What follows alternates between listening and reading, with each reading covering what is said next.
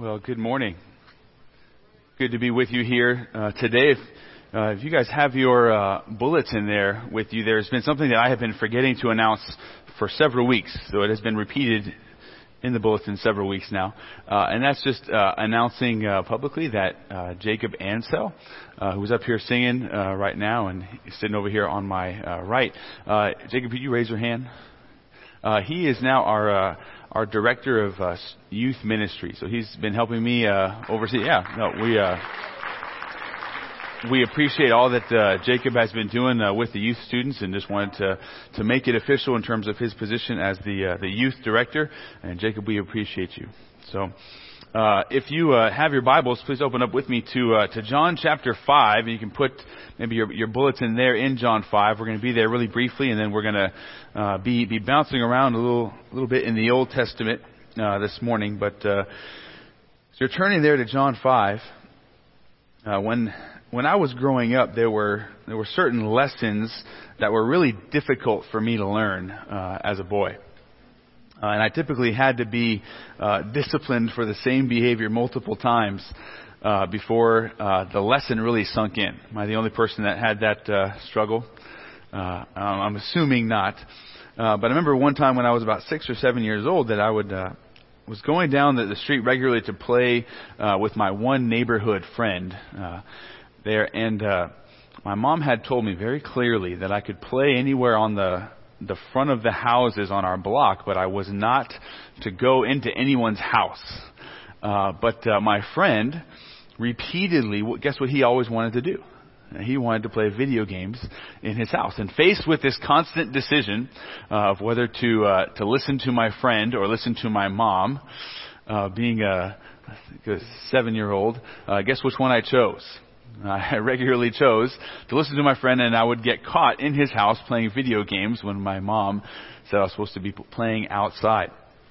Uh, I think it finally took me being grounded for two weeks, which when you're seven feels like an eternity, right? Uh, of not being able to go outside and play, that, that, that lesson finally sunk in. Uh, we've all had similar lessons uh, that were difficult for us to learn. Uh, and Which makes us ask that question, why is it on, on some areas, some matters, why are we such slow learners? Right? Why, why does it take us so long to learn certain lessons? Uh, and then when, usually when the, there are really severe uh, consequences for our actions, then the, the lesson really sinks in. Uh, and then what do we have a tendency of doing? Once that lesson is learned, uh, we, we swing clear over to the other side, uh, and we, we tend to make the opposite error. Uh, we, we become this pendulum swinging back and forth. To avoid one error, we we fall into another one. Uh, and what's really dangerous is that uh, oftentimes what we swing and swinging away from one thing, we swing towards something that is equally dangerous, uh, but it doesn't initially seem that way. Sometimes what we are swinging towards and choosing to do to avoid one evil seems a little bit more righteous uh, than another option. Uh, and that can get us into some serious trouble, and that's what we're going to, to see a little bit of uh, in uh, John chapter five, or more in, in the background to John chapter five. And I guess the, the question that I want to look at this morning is, how do we keep from swinging back and forth? How do we keep from being these, these pendulums that are constantly uh, changing our convictions and moving uh, one way and then uh, another? Uh, and the answer is found here in John five. Uh, and last week we...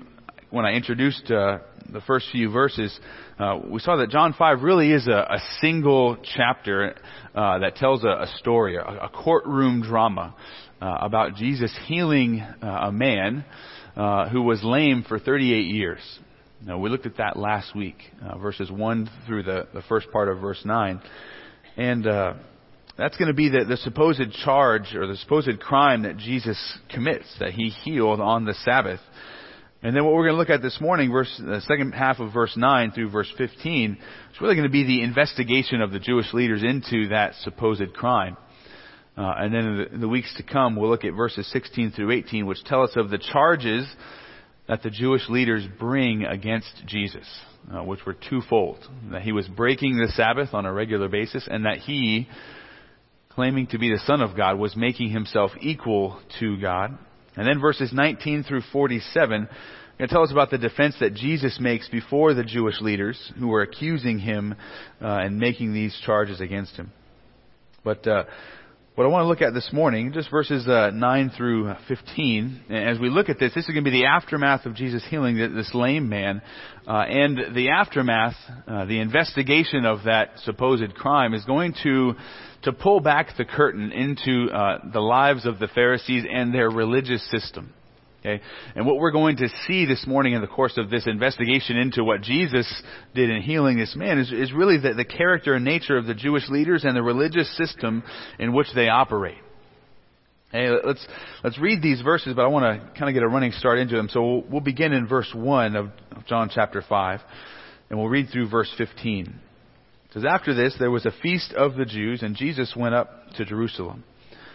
Now there is in Jerusalem by the sheep gate a pool in Aramaic called Bethesda, which has five roofed colonnades, and in these lay a multitude of invalids, blind, lame, and paralyzed. And one man was there who had been an invalid for thirty-eight years.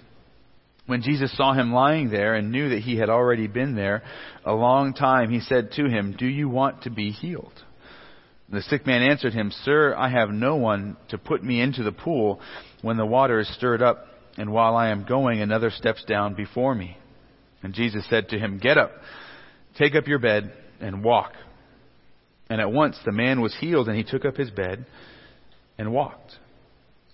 Now that day was the Sabbath.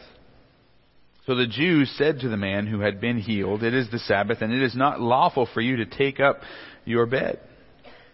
And he answered them, 'The man who healed me, that man said to me, take up your bed and walk.'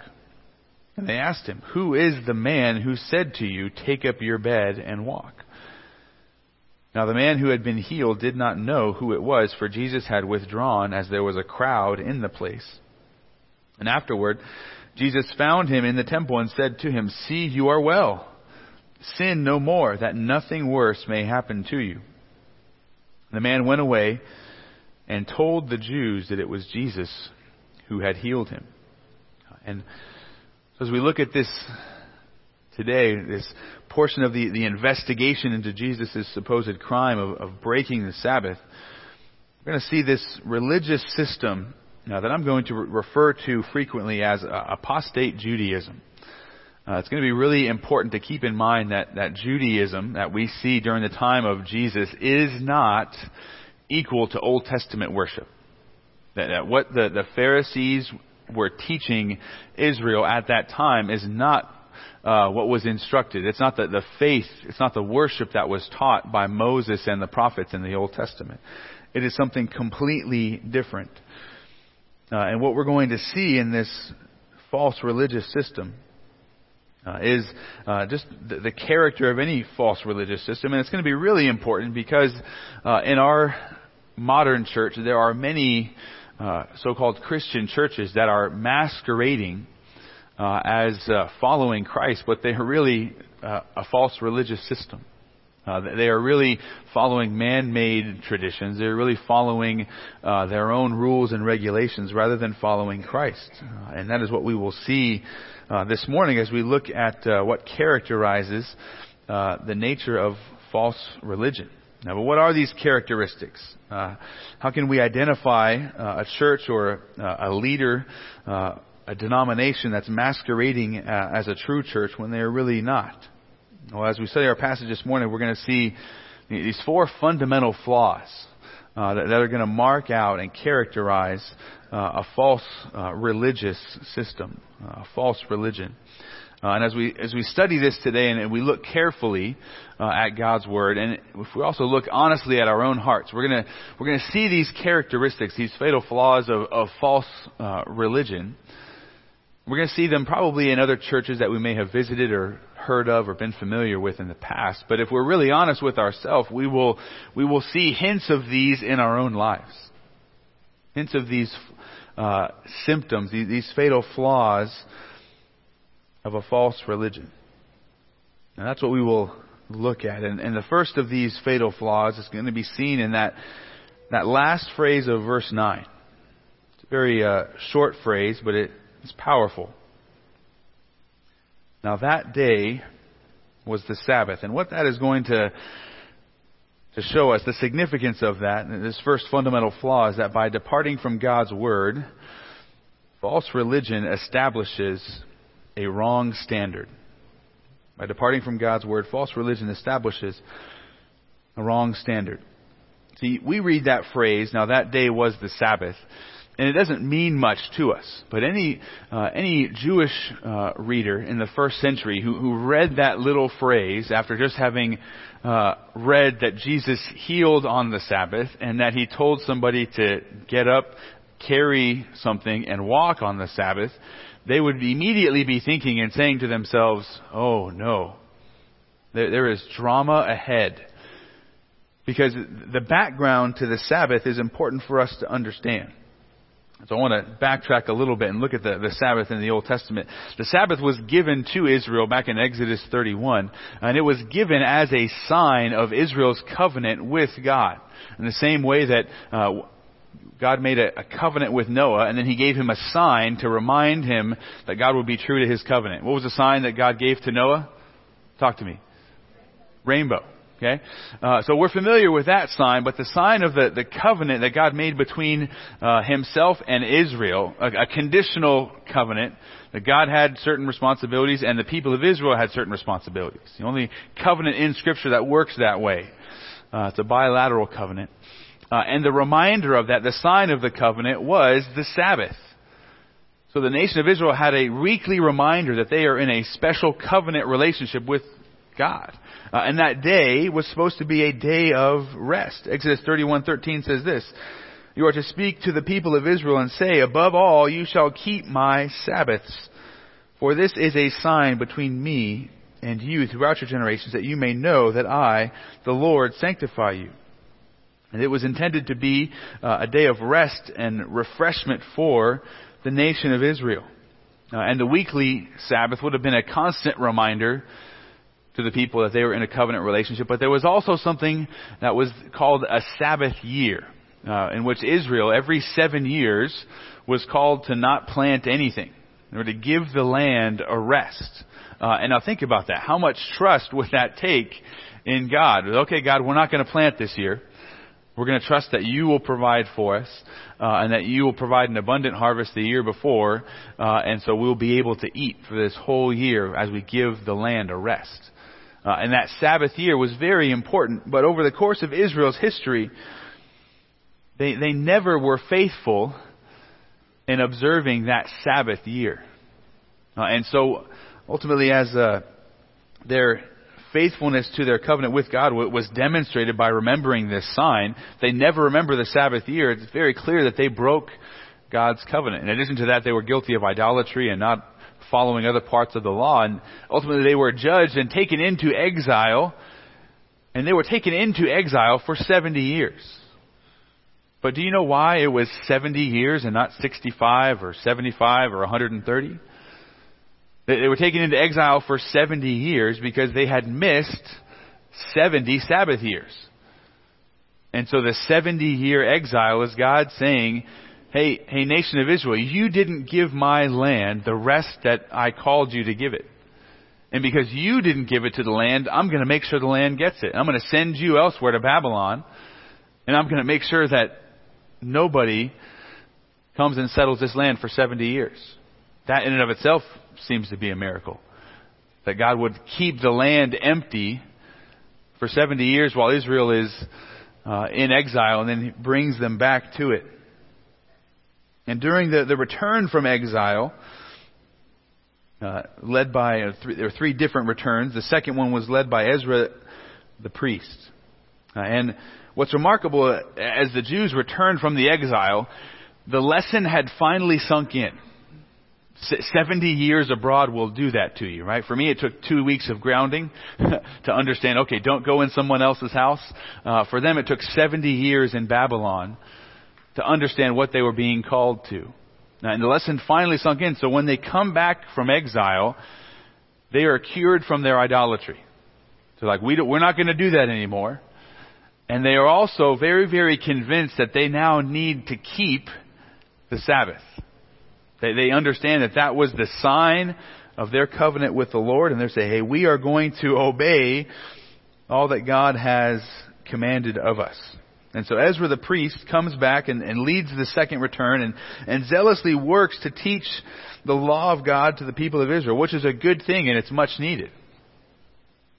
And when Ezra was sent back to the land by the, the Persian king, he was sent to, in essence, establish some type of a government there. Uh, and uh, Ezra chapter seven, verses twenty-five and twenty-six says this, the words uh, of the king to Ezra. And you, Ezra, according to the wisdom of your God that is in your hand, appoint magistrates and judges who may judge all the people in the province beyond the river, all such as know the laws of God. And those who do not know them you shall teach. Whoever will not obey the law of your God and the law of the king, let judgment be strictly executed on him, whether for death or for banishment or for confiscation of his goods or for imprisonment. So that this new state of Israel that, that Ezra was commissioned to, to go back and, and establish by Artaxerxes, the king of Persia, was to be run by the priests. Uh, and so, in essence, you have the, the temple, which is the new capital building of this new state of Israel. You have the law of Moses, which is going to be the constitution of Israel. And you have the high priest, who's going to be the highest official in the land, the highest Jewish official. There's also a Persian governor. And it was more than likely during this time that the Sanhedrin was formed, this this body of seventy uh Jewish elders who would rule uh, the nation religiously. And it was also during this time that the synagogue system was established to teach the Israelites the law of God. Now, this was important for them to, to develop some type of a system uh, to teach the Word of God to the people of Israel, because something happened uh, when they were living in Babylon for seventy years. Uh, and it's a normal thing that would take place, uh, is that they learned the language of the land. So the, the Israelites depart from Israel, they go to Babylon, and they learn Aramaic. And their children learn Ar- Aramaic. And so when they return from exile, guess what the only language they speak is? Aramaic. But the, the Old Testament is written in Hebrew. So now Ezra has an issue. He's got to teach a Hebrew law to people who only speak Aramaic. And Nehemiah eight eight says that uh, Ezra and the other teachers of the law, they read from the book, from the law of God, and cl- clearly, and they gave the sense so that the people understood the reading. And giving the sense is the idea of translating it, uh, explaining what it meant, because the people only understood Aramaic. And so, be, because of this language barrier, what, what gradually took place is there was a, a, a deviation, a movement away from studying the written word of God to studying an oral tradition as taught by the rabbis in the synagogues. Uh, and, and this is where the, the trouble begins, uh, because they, they have moved onward from the Word of God. They have departed from that, and they have begun to depend upon the teaching of men.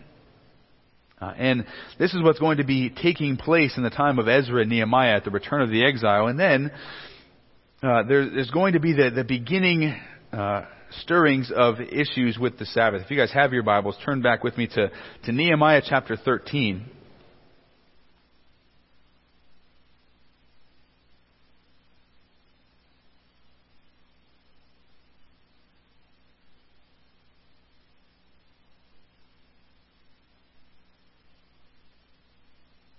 It's going to be uh, what we... Here we have uh, the Jewish leaders filling up or filling in what God had left blank.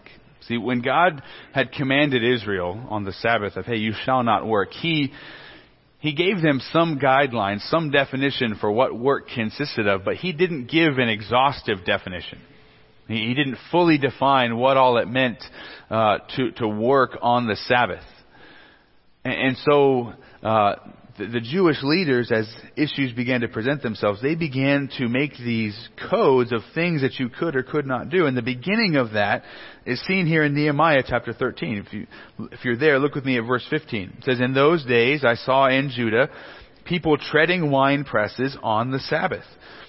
and bringing in heaps of grain and loading them on donkeys, and also wine, grapes, figs, and all kinds of loads, which they brought into Jerusalem on the Sabbath day. And I warned them on the day when they sold food. And Tyrians also, who lived in the city, and brought in fish and all kinds of goods, and sold them on the Sabbath to the people of Judah in Jerusalem itself. Then I confronted the nobles of Judah and said to them, "What is this evil thing that you are doing, profaning the Sabbath? Did not your fathers act in this way, and did not our God bring all this disaster on us and on this city? And now you are bringing more wrath on Israel by profaning the Sabbath." Again, the Israelites had, had learned that lesson. And so Nehemiah, the governor, is saying, "Guys, you're really doing this again? We got into so much trouble for this." So look at what they began to do. In verse nineteen, as soon as it began to grow dark at the gates of Jerusalem before the Sabbath, I commanded that the doors should be shut and gave orders that they should not be opened until after the Sabbath. And I stationed some of my servants at the gates that no load might be brought in on the Sabbath day. Then the merchants and sellers of all kinds of wares lodging outside Jerusalem once or twice. But I warned them and said to them, "Why do you lodge outside the wall? If you do so again, I will lay hands on you." And from that time on, they did not come on the Sabbath. Then I commanded the Levites that they should purify themselves and come and guard the gates to keep the Sabbath day holy. Remember this also in my favor, O my God, and spare me according to the greatness of your steadfast love. So in their zeal to guard the Sabbath, they, they swung too far to the other side. They did that pendulum swing, not understanding that, that the other extreme that they were swinging to would ultimately be just as dangerous as the one that they were trying to avoid. And they began to go beyond what God had said because they were worried about falling into some of those same past sins. So how far did the Jewish leaders go in establishing standards for the Sabbath? We saw the, the beginnings of it here. But during the time of, of Jesus' day, during the time of the first century, when anybody who read, "Now that was the Sabbath," this is the context that would come to their mind. This is how one scholar explains it.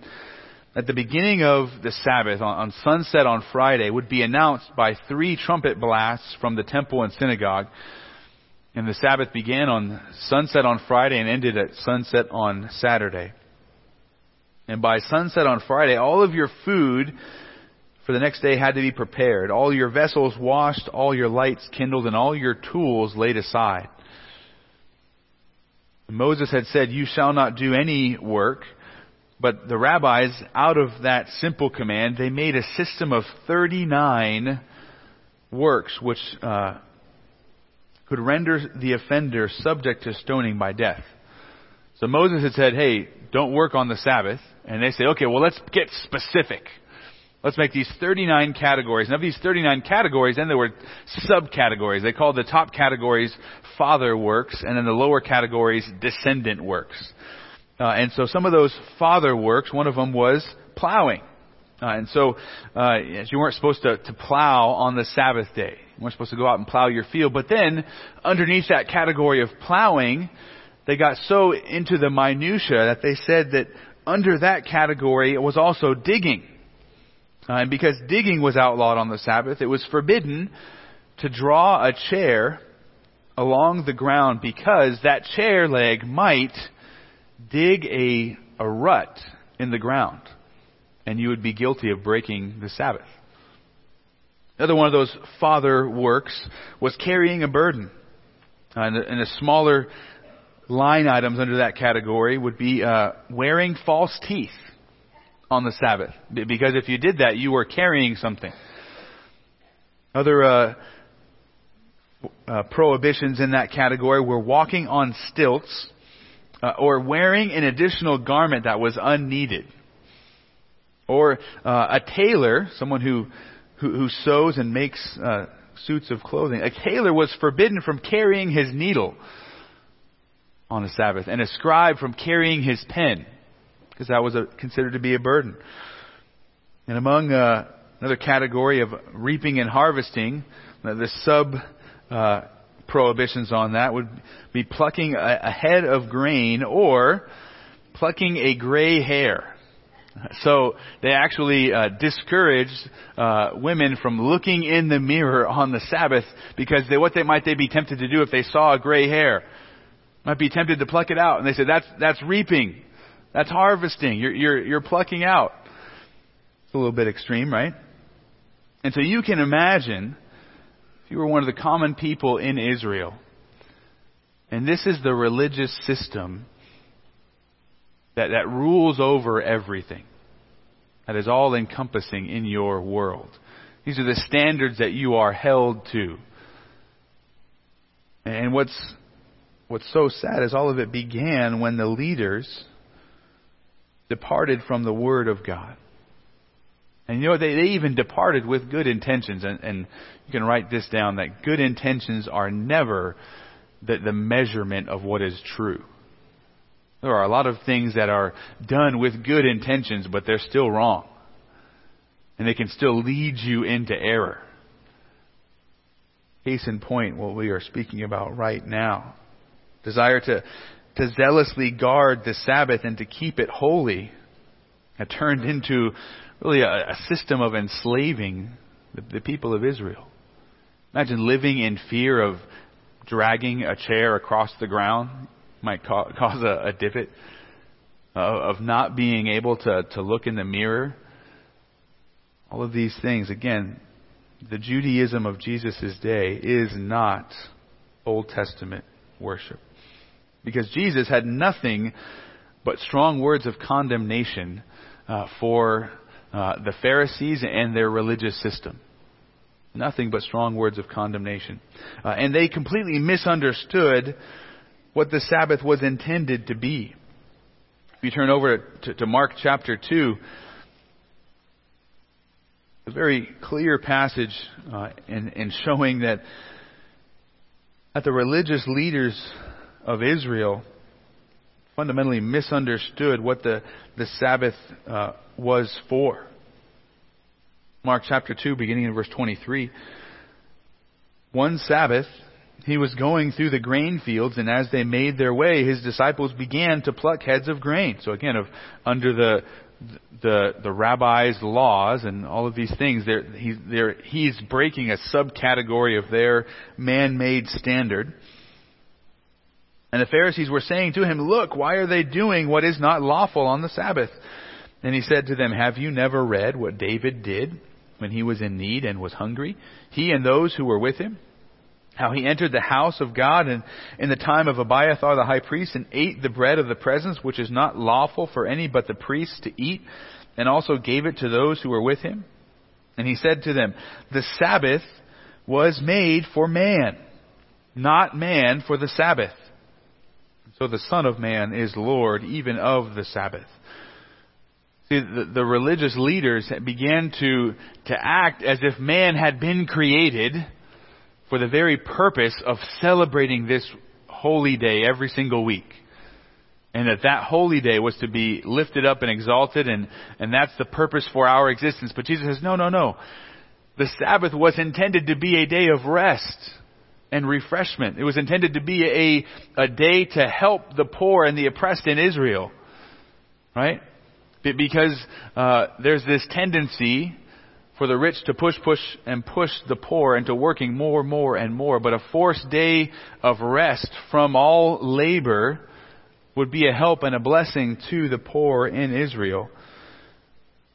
But the religious leaders had taken that forced day of rest and made it a tool of enslavement. They had turned it into a tool of oppression. And and that's really what happens when any leader, when any church, when any denomination, when any movement departs from Scripture as the final authority. Because when you depart from Scripture as the final authority, what are you going to replace it with? Something else. You have to have some type of authority, and you're going to replace it with man's authority, whether they acknowledge that or not. And sometimes the man-made regulations that you replace God's Word with are simply just a, a misunderstanding of God's Word. Sometimes it's a, uh, yeah, I didn't quite understand this, so I'm doing this a little bit wrong. Sometimes it's intentional and sometimes it's unintentional, that misunderstanding. And where they, they add to what God has said. And at other times, when human reason is really the final authority for an individual or for a church, rather than, than adding to God's word, they slowly begin to negate God's word. They slowly begin to, to take away and say, well, you don't need to worry about that. You don't have to abide by uh, that teaching or that command in Scripture. And I understand there's a difference between the Old Testament and the New Testament. But Jesus says in, in the Sermon on the Mount that anybody who relaxes one of these commands is going to be worthy of a severe judgment. And such a religion that, that little by little negates the commands of God is, is still creating a type of bondage. Because the, the bondage comes when, uh, if, if they're loosing the commands of God, if they're negating God's commands, the bondage comes when, uh, what are they calling everybody else to do as well? To negate those same commands. And if you don't negate the commands that they negate, then you're going to be oppressed. You're going to feel the wrath of that re- false religious system. But within all of this, our foundation must be the Word of God. We have to remain rooted in, and built up in what Christ has said in His written word, and we can't go beyond that. What God has made black and white, we need to call black and white, and what God has made gray, we need to call gray. We can't transpose any of those. But we have to stand firm on the word and not add to it. Otherwise, we replace it with a different and a wrong standard. That's the, the first fundamental flaw that begins any false religion under the, in the guise of Christianity. The second fundamental flaw that we'll see is that by emphasizing rule-keeping, false religion extinguishes a love for others. And this is going to be seen in verses ten through thirteen back in John chapter five. So the Jews, speaking of the Jewish leaders, the Jews said to the man who had been healed, "It is the Sabbath. And it is not lawful for you to take up your bed." But he answered them, "The man who healed me, that man said to me, 'Take up your bed and walk.'" Now what's what's amazing there is that you have uh, the Jewish leaders. Now when they when they see this man who has just been healed, they see him carrying his, his straw mattress down the road. And what do they immediately do? They, be, they become the... Uh, the police and say, "Hey, whoa, wait a second, buddy." They confront him. Say, "You are breaking the Sabbath. It's not lawful for you to do this." And the man says, "Well, the person who healed me said that I could." Kind of plays that authority card. Well, so, so-and-so told me that I could. And it seems like anybody who has the authority and the power to heal could also have the authority to say you can you can carry your mattress on the Sabbath, right? So that's, that seems reasonable. But but notice the, the Jewish leader's response to that. When he says, "Hey, the, the person who healed me told me to do this." They didn't say, "Oh, you've been healed. That's awesome. Praise the Lord that you've been healed. That, that's just amazing. Tell me more about that." But the Jewish leaders, they don't say that. What do they say? So who is this man? Tell me, tell me who is this man that told you to pick up your bed and walk? They're more focused upon the rules. They're man-made regulations that are being broken than they are in rejoicing that this man was healed. No, no concern for people, no love and rejoicing at what has taken place. They're, they're focused on all of the the wrong things, all of the small things.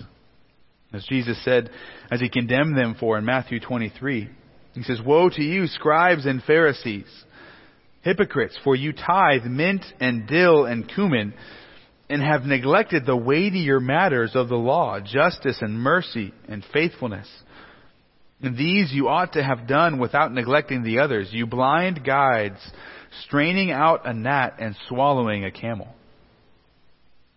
The biggest concern For the Pharisees, the religious leaders, was that was that which mattered least in the eyes of the Old Testament. Right? Jesus says, hey, you're you're tithing out your spices, but you're missing the big picture. And that's what we see here. That they are so concerned about this man carrying a mattress on the Sabbath, but they're not concerned with the fact that he was just healed, that a miracle had been performed. And that is always what, what happens when, when we zone in on the smallest of uh, details, when we zone in on the, on the minutia, we focus on that. Uh, and as we focus more and more on those smaller matters, what happens to our love for other people? It, it gradually gets extinguished. And it gradually goes out because we begin to judge and evaluate people based upon whether or not they're doing those small things. I remember uh, as a as a kid growing up in San Diego, my dad would, would sometimes take my sister and I to uh, Padres uh, baseball game. And in one of those games... Uh, was ready with my with my glove. Anybody ever bring a baseball glove to a baseball game? Uh, and what are you what are you hoping for if you bring your glove? A foul ball. You're like, please, let, just let a foul ball come my way. Uh, and uh, so I'm there with my glove, ready on the off chance that a foul ball comes my way. And there was a foul ball that's hit, and it's coming towards me. And I'm like, okay. Uh, You know, for that split second, I think I have a chance at this one. No, it's, it's going to go off to my left a little, just a, a few uh, seats down, and, I, and I'm not going to have a chance at it. Uh, and so I, I was following the ball's trajectory, and then I say, "Oh, I can't get it." So I, I look down, and my dad's seat is empty. Uh, and I, and then I locate my dad, and he is barreling down our row, uh, tracking that foul ball. Uh, and then he, he gets the foul ball, uh, and he comes back, uh, to our seat, and my eyes are just enormous. And he's like, "What's wrong?" I'm like, "Dad, like, look behind you." Uh, and he looks back, and there's like spilled drinks and hats are on the ground, and there's a lady bent over holding her nose. Uh, and, uh, he, he just zoned in on that foul ball. Right? He didn't see anything else. He, he locked on, and then he just moved to, to meet that ball and didn't realize all of the, the carnage that was a result. Right? But but here's the key. That that is exactly what takes place when we when we lock on to the wrong thing. We create all of this carnage, and we don't quite realize it until afterwards. And then, and then we turn around, and you're like, "Oh, why are all of these people in my life hurt?" Because you, you've you've been abusing them. Because you've you've been using your own standard, and you've been beating them with it. And this is this is the mark of false religion. But again, if we're really honest with ourselves, we begin to see little ways in which we are guilty of this. Little ways when we commit the same fundamental flaws, focusing in on the minutia and forgetting the big picture that God has called us to love Him first and foremost, and then just below that to love others, love our neighbors as ourselves. And anywhere we see, anywhere there is an emphasizing of, of man-made regulations, whenever the focus is upon rule-keeping, there will be carnage that extinguishes a love for other people, out of either fear or or pride. Rules become the focus. You do anything to keep those rules, and anybody who who breaks those rules, you make an example of. And that again, that is this is the religious system in Israel at this time. And if we're really honest, if we look at the, the landscape of the American church, this is this is how many churches function and operate. This is one of the, the biggest errors, one of the, the fundamental flaws, one of the easiest ways to identify churches and leaders masquerading as Christian here in America. They establish their own man-made regulations, going beyond what God's Word has said, and then they begin to judge everybody else for it. Again, and I always make this distinction. The last couple of weeks I've been talking about this quite a bit uh, with youth students and leadership community and things. But uh, it is not wrong to say, hey, if this is what God has commanded here, it is not wrong for me to say, because I know myself and I want to guard my heart, I'm going to I'm going to build this personal fence around, hey, here's what God has said, because I don't want to be tempted into to sinning against God. I'm going to build this fence around what God has commanded, and I'm going to, to guard my heart against that. That's okay for me to do. What what becomes an issue is when I begin to treat that fence that I have built as the standard for everybody else. Right? Uh, that's when it becomes, oh, my own rule and regulation above and beyond what God has said. Uh, I'm going to begin to condemn other people for that. And that's that's what many churches, many individuals do. Again, we, we do that all the time in our heart. When people don't meet our expectations, usually our unspoken expectations, we become angry with them, upset with them. And our own standard has become the highest authority in those instances. That's what has become clear here in John chapter five. The religious leaders have departed from God's word, and they have established their own rules for the Sabbath. And because they have done that, their their love for their fellow man is being slowly extinguished. So there is no care, no concern. And they immediately confront this man and interrogate him as to why he's he isn't meeting their standard. Then leads to the, the third fundamental flaw of false religion that we see here. It's in verse fourteen. This flaw is that by failing to address the heart, false religion offers no hope for change. Verse fourteen says, afterwards Jesus found him in the temple and said to him, see, you are well. Sin no more, that nothing worse may happen to you. So later on, uh, Jesus meets up with him, and Jesus, after performing this healing, immediately slipped into the crowd, which you can understand why he would do that. Because again, uh, the scene that was laid for us in the first part of this chapter is that w- what is surrounding the pool of Bethesda is a massive crowd of people who are sick and, and invalid. And if word gets out uh, that, that Jesus is there, what is every single person there going to want? Healing. Jesus has uh, he chose not to do that at that point in time, but he removed himself, drifted off into the crowd. And so the, the man didn't know who he was, but Jesus found him in the temple complex later, and he addresses him. He says, hey, you're well now. And, he, and then he gives him a command of sin no more, that nothing worse may happen to you. And the implication is that the man had been suffering this illness as a result of sin in his life. And again, this is not to say that uh, most uh, or definitely not all or even most sin is, is a result of Uh, most illness is a result of sin. That is not the case. Uh, but it says, in this case, this man was sick bec- because of his sin. And as we saw last week, what we this man has this conversation with Jesus, and there were probably more words exchanged than just this, right? As they meet in the temple, and more, more words than just, "Hey, stop, stop sinning, so nothing worse happens." But ultimately what happens is the the man departs and goes back and, and informs the Jews. And what that shows us, what that tells us, is, is this man has no desire to follow Jesus. He, he is happy in the religious system that he has been in his entire life. And he's happy just to, to maintain the status quo. But, but within that status quo, there is no hope for change, which is why Jesus warns him. Hey, be sure not to go back to the exact same thing that got you into trouble.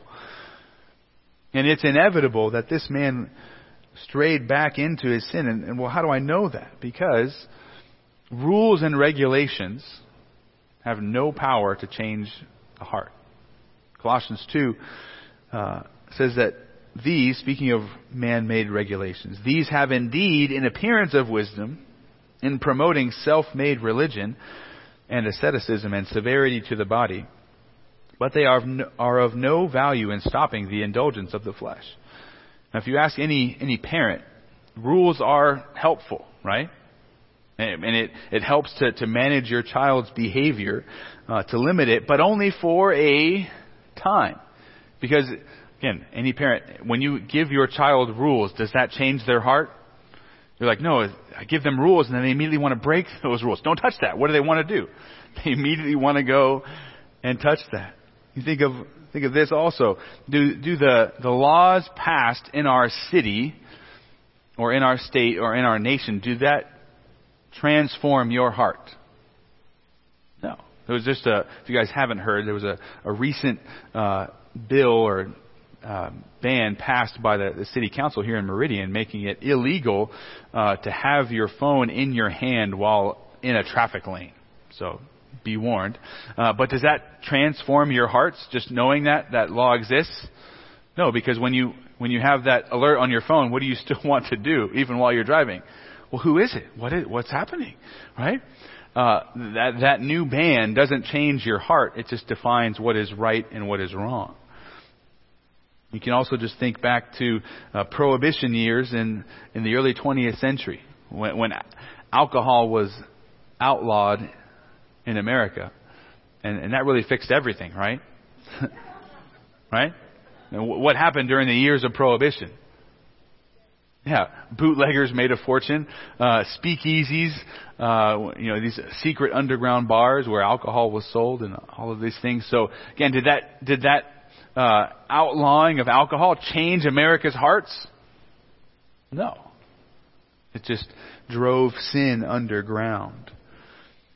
And the reason that external laws are, are not able to to bring about any change of the heart is because the heart is really where the, the central core of the matter begins, and where it, where it rests and where it lies. Mark chapter seven, uh, Jesus in another confrontation with the religious leaders about uh, rites of purification. You know, the re- religious leaders come up and say, "Hey, you and your disciples didn't wash your hands correctly." And Jesus says, "Look, guys, it's really not dirt that defiles a person. You really want to know what defiles a person is what comes out of their heart."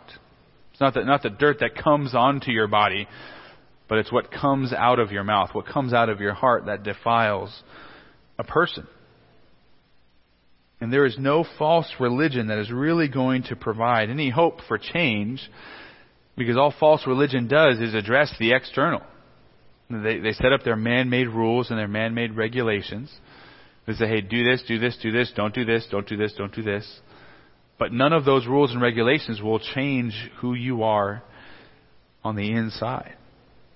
Only the Word of God and only the Spirit of God is able to address the real issues. And so really there's no hope for this man. He goes back to that religious system that offered him no hope. Even again, after seeing Jesus, after speaking with him, after being healed by Jesus, he still has no desire for him. A sobering, sobering example that we see in his response. Uh, and within that, of we know that we can have hope. We place our faith and trust in Christ. That by the power of the Word of God and the Spirit of God, we are able to change. Amen? Well, we are able to have that hope. We are not those of a false religion that says, well, I, however I am, I'm just going to be this way. No, we have hope and we have the power for change. But false religion has no such hope to offer. That's the, the third fundamental flaw of false religion that we see. And then the, the last one, found in verse fifteen, that by elevating religious leaders, false religion eclipses the fear of God. Verse fifteen, that the man went away and told the Jews that it was Jesus who had healed him. And you and you read that, and what question naturally comes to mind? Why? Why would you do that? Really, a, a single word answer. Fear. Because he, he he knew that because he had broken the Sabbath, right? He had been caught carrying a burden on the Sabbath. And he was afraid of these religious leaders because of the authority that they had. And the, these religious leaders really carried way too much authority. We see it later on in, in John chapter nine. Again, John chapter nine and John chapter five are, are two chapters that are intended to be compared. If you tr- turn over a couple pages to John nine, verse eighteen, the man who was born blind and healed by Jesus, and the, the Jews are in the process of investigating. Verse eighteen says, they did, the Jews did not believe that he had been blind and had received his sight until they called the parents of the man who had received his sight and, and asked him, "Is this your son, who you say was born blind? How then does he now see?" And his parents answered, "We know this is our son, and that he was born blind. But how he now sees, we do not know, nor do we know who opened his eyes. Ask him, he is of age. He will speak for himself." And look at verse twenty-two, this parenthetical statement. His parents said these things because they feared the Jews. For the Jews had already agreed that if anyone should confess Jesus to be Christ, he was to be put out of the synagogue. Therefore his parents said, "He is of age, ask him." There, there is a fear among the entire populace in Israel of these religious leaders, because these religious leaders have the power to put somebody out of the synagogue, to excommunicate them, to, to say, "Hey, you're no longer a part." And and that wouldn't just be like, hey, uh, that would be much more significant, because the, the synagogue was the, the center of, of Jewish identity. It's the center of Jewish culture. It's like being put into exile in your own hometown. They get out of here. So the, the people feared this. And all of this because the power, the, the exaltation of these religious leaders had replaced the idea that the people, rather than fearing man, rather than fearing the religious leaders, they needed to fear God. So this man who had been healed was willing to, to do or say anything to get back into their good graces, to earn his way back in, so to speak, of, "Hey, you guys asked me who, who healed me, and I didn't know, but now I know, so can I be back on your good side? Can I can I come back in?" And false religious systems always place too much authority in the hands of the leaders, because the final authority lies with man. Who do the people begin to fear? The leaders. They begin to fear people rather than fearing God. Uh, and when leaders have that power, everybody else is walking on eggshells, which I might point out that in, in Matthew eighteen, as Jesus is speaking about establishing the church and how you, uh, if somebody is an unrepentant sin, how do you remove that person from fellowship? The authority does not lie with an individual, with the leaders. Who does the authority lie with? With the, the church. It says, "You tell it to the church," and the church comes and says, "Okay, we're going to call this person to repentance." So again, of the the authority lies elsewhere in the Christian church, uh, but because uh, of the authority of these Jewish leaders, they, in essence, their whole system promoted a fear of man rather than what it should have been, of fearing the Lord, fearing God regardless of what man does. And there's countless places in Scripture that call us to fear God. But understanding these as the, the characteristics of a, a false religious system, a system that it's going to enslave people, it's a system that's going to be uh, abused by its leaders. And those four fundamental flaws of misunderstanding or departing from God's word, establishing a wrong standard, emphasizing rule keeping and extinguishing a love for others, failing to address the heart and having no uh, offer of hope, and exalting religious leaders, and ultimately that eclipsing the fear of God. As I mentioned, each of us can be guilty of these sins. This isn't just something to look at all of these other churches, say, "Oh, they're guilty of that." But we are all guilty of this. Sometimes we we adjust God's standard just a little bit, right? Sometimes we relax it. Sometimes we tighten it. We go beyond what God has said. And as we do that, we've departed. We're thinking about this. When we do that, when we say, "Hey, here's what God has said, but here's what I'm going to do," we have just made a religion of our own making. "Hey, this is my, my personal religion. My personal belief is this, and this is what I'm going to act out. That's a false religious system. Sometimes we emphasize our standards a little too much. And the result is that we extinguish our love for other people. We become more concerned uh, with maybe our own hobby horses or things that we deem to be most important. And we lose sight of loving God and loving others. Other times we feel hopeless in our own sin. In uh, our, our own false religious system, and it serves to condemn us. Because we feel hopeless in our sin. There may be that particular habit or certain response to temptation that we continue to indulge. We feel like there is no hope. And usually, uh, when we haven't been able to change, it's because we have been trying to change, not in the strength of the Spirit or according to the wisdom of God's Word, but just in our own understanding, saying, hey, I'm just not going to do this anymore. Or I know what I'll do this time different. And so at other times we elevate other people to a place where you fear their opinion rather than fearing God. You may not fear a religious leader, but it, when you when you begin to, to try and please other people, and that's your your main focus rather than, than striving and seeking to, to fear, worship, and obey God, you, you are guilty of idolatry and, and guilty of fearing man more than God. So what is the, the solution to all this? We, we've seen the, the fundamental flaws of, of false religion. We also see within these points what true religion work, looks like. You just kind of look at the, the opposites, the, the contrapositive, so to speak, of those four points. And if false religion is established on something other than God's Word, true religion is going to be established firmly and only upon God's Word, rather than the teaching of man. The true religion is going to be concerned for people, not merely the blind obedience to rules. James one twenty-seven says, religion that is pure and undefiled before God, the Father, is this, to visit orphans and widows in their affliction and to keep oneself unstained from the world. True religion isn't about keeping all of these small rules. It's about loving God and loving your neighbor. True religion offers hope for change because it addresses the heart and the power of the Spirit according to the Word of God. True religion encourages a fear of the Lord that leads to humble worship.